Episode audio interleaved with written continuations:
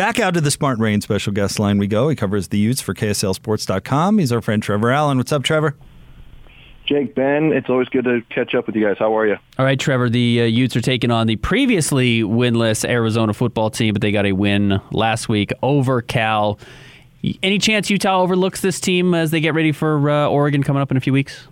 That was something that was asked during practice this week, and the answer is simply no. Uh, talk to Cam Rising um, talk to you know some of the other leaders, and you know the the answer is no, and that you know mainly because their their whole focus, and you know Kyle Whittingham says this, and I know it's kind of cheesy, and but they they just take it one week at a time, and that's the way that it is. But they also know that that that this Arizona team has a lot of of confidence coming in, even though they they did beat a Cal team that only had I think 45 players, missed 11 starters due to COVID, and now having their game move to uh, their their game this week against the Trojans move to um, day after the Pac-12 championship game. But I, I think that it's it's one of those games where it's kind of that that trap game, but really it isn't because many many could have said that you know once once this schedule came out that that that this game against the Wildcats could have been that that trap game because Stanford we all thought was going to be a lot better than they really are and then and then having that Oregon game looming ahead. But I think that would be the only reason why they would overlook the Wildcats is the fact that they have Oregon coming in next week,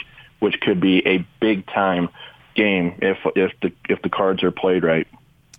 Do we have an update on Arizona's quarterback situation? Trevor, is Plummer going to be able to go, or are they going with the walk on? It sounds like Plummer is going to go. Uh, Jedd Jedd Fisch talked to the media last night, I believe, and uh, said that that he does uh, think he will get the start. He was pretty banged up, but um, kind of fought through it and, and gutted it out and was able to help them get the win. But uh, yeah, it sounds like Palmer's going to get the start. So, Trevor, what are the Utes playing for this weekend? I mean, essentially, they can all but wrap up the Pac 12 South title with a win this weekend. Do you think that's the focus? Yeah, that's absolutely the focus. I mean, if if you're able to lock it up beforehand and you know maybe go into that Colorado game um, obviously, Oregon, you want to you want to kind of make that that that statement um, because that that's likely going to be who you're going to be facing in Las Vegas a couple of weeks later. But then going into that Colorado game, that that might be a game if you already have the uh, you know South locked up. That might be a game where you you will rest, especially when there's only a, a six day turnaround.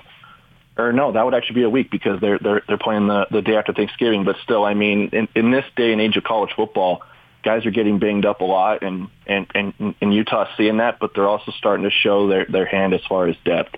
So yeah, I, I think that they want to try and lock it up as quickly as possible, but there are going to be some other results that are going to have to happen as well as them picking up a win on Saturday on the road. The way the Utes are playing right now, Trevor, which is the, the best they've played all year, certainly, uh, they've got, in all likelihood, two games coming up against Oregon. Uh, what would you bet right now they'd go in those two games? 0 2, 2 0, or 1 1? I honestly think one and one. Um, it's it's going to be one of those where it's it's going to be really really close. I mean, we we ended up saying that back back in 2019. It was going to be really really close game. Utah's O line was really good, but then you know it was just going to be who was going to be better, Oregon's D line or Utah's O line. Turned out to be Oregon's D line by a mile, but I, I think that was also because that that O line wasn't challenged as much in, during during the regular season as they were now. But I mean, K- Kayvon Thibodeaux is a couple years older now, and he's an absolute beast. Probably going to be the number one pick or top five pick in in the NFL draft coming up. But I, I think that it's just going to be one of those games where you know Utah's at home, but then seeing how how how they're able to respond. I honestly would not be surprised if they went two and zero, oh, one and one, or zero oh and two. It's just going to be one of those gutted out matchups. I just think that Oregon has a lot of talent in certain areas, but they're not as well well rounded as we all think they are. I'm with you. In fact, I, I think 2 and 0 or 1 and 1 is more likely than 0 and 2 just because Oregon's got a freshman quarterback and the wheels have wobbled. I know they've got that high ranking, but I don't know. I don't see Oregon beating the Utes twice. I really don't.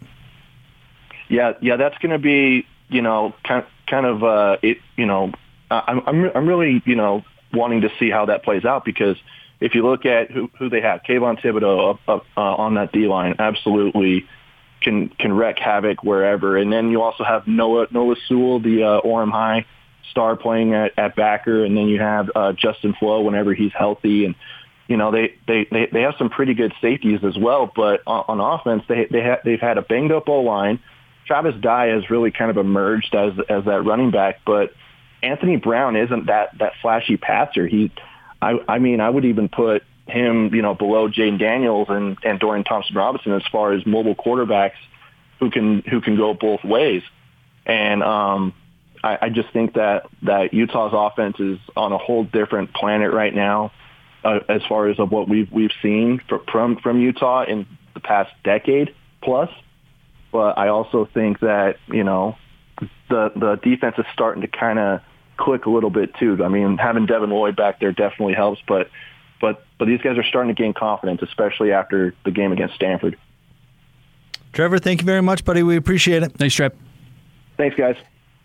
Trevor Allen covers uh, the University of Utah for uh, KSLSports.com. Does a great job. Every Friday at 11, we talk to both Mitch Harper and Trevor Allen, our uh, BYU and Utah beat writers, to get the latest on the upcoming game, usually on Saturday. All right, Ben, I think you and I both think that uh, uh, the Utah is going to win and win handily. What is as likely as a Utah loss? What's as likely as a Utah you, loss? You suit up for the Jazz on Friday against the Heat?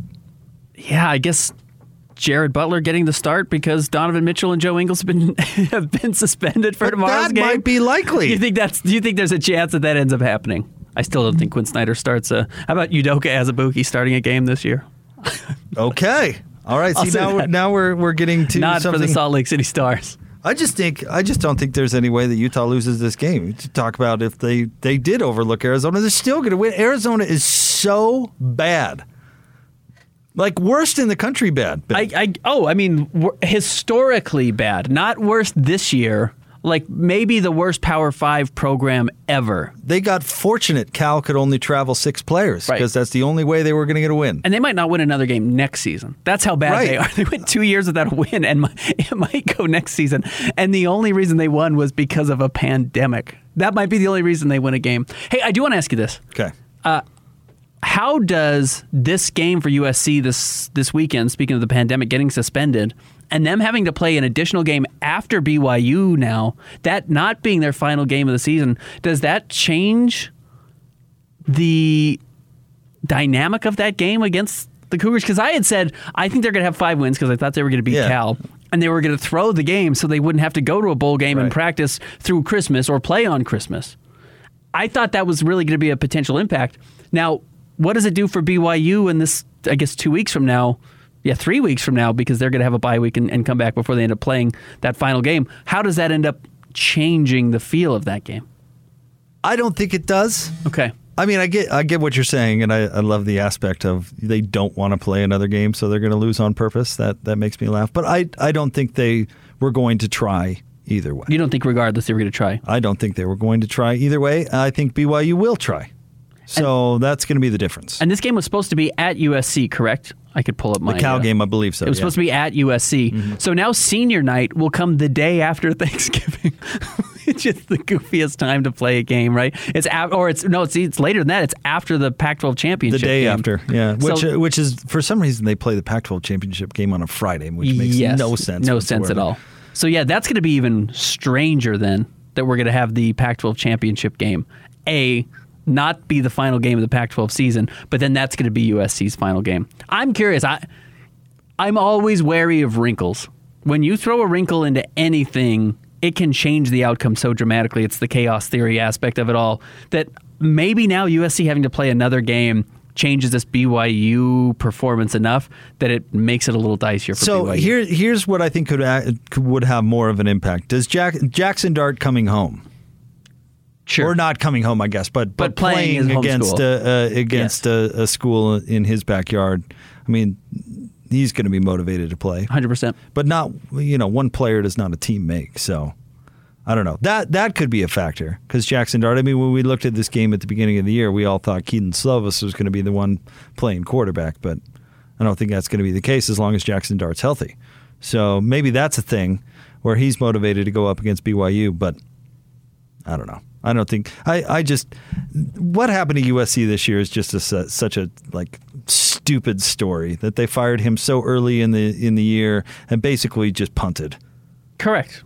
I mean, I feel bad Pathetic. for the, the juniors and seniors and, and those players that actually, you know, went to USC and wanted to play winning football. And the They uni- they almost didn't beat Arizona.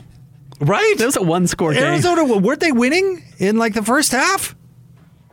I mean, it's just so- Yeah, it's there's so- no there's no way BYU loses that game. I mean, I don't know if you've ever worked for a company, Ben. I'm sure you have at some point that just completely gave up on trying to be a successful company. Me? But yeah, I, Once I- or twice. Yeah, right. But it's really, it's really a difficult thing when the folks that are supposed to be supporting when you, know the com- people above you don't care, Yeah. it's really hard for you to care. and have just given up, you know. And you do want to be a professional and you want to try and all this stuff, but it's, it's just, it's just different. And when it comes to 18, 19, 20 year olds who don't have their head on straight to begin with, for the most part, I mean, I, I think USC has been a lesson on effort this year.